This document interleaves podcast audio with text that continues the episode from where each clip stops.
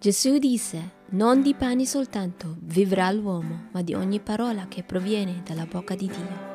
Stai ascoltando verità e vita.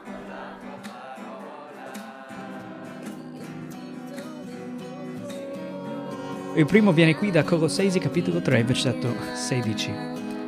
L'Apostolo Paolo dice questo, la parola di Cristo abiti in voi abbondantemente, ammaestrandovi ed esortandovi gli uni gli altri con ogni sapienza, cantando di cuore a Dio sotto l'impulso della grazia, salmi, inni e cantici spirituali.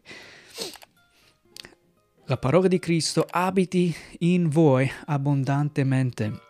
E subito qui l'Apostolo Paolo ci ricorda dell'importanza di abitare, dimorare nella parola di Dio, meditare sulla parola di Dio giorno e notte, avere la parola di Dio nel nostro cuore, nella nostra mente e condividere la parola uno all'altro. Questo versetto ci ricorda anche del, del bisogno di condividere la vita con altri credenti. Siamo il popolo di Dio, il corpo di Gesù Cristo e ognuno di noi, se siamo veramente salvati e uniti a Cristo, abbiamo bisogno uno dell'altro. Abbiamo bisogno di vivere la vita insieme, condividere il nostro cuore con altri, pregare insieme, leggere la parola insieme, condividere ciò che stiamo leggendo insieme e essere una vera comunità cristiana, un corpo di Cristo uh, locale nella nostra uh, zona.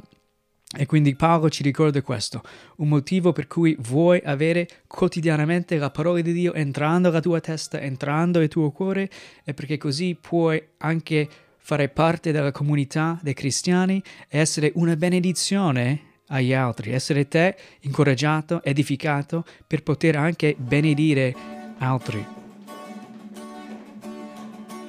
Verità e vita fa parte del ministero Vera Vita, che esiste per mezzo dei fedeli sostenitori negli Stati Uniti che ci permettono di annunciare la buona notizia, fare discepoli di Gesù Cristo e iniziare chiese bibliche sane in Italia. Come regalo vogliamo offrirti due libretti gratuiti. Mi connetto dunque sono e la Riforma 500. Questi due libretti ti aiuteranno a capire meglio che cos'è la vita cristiana e come il Vangelo ci trasforma la vita quotidiana. Troverai il link nella descrizione di questo episodio.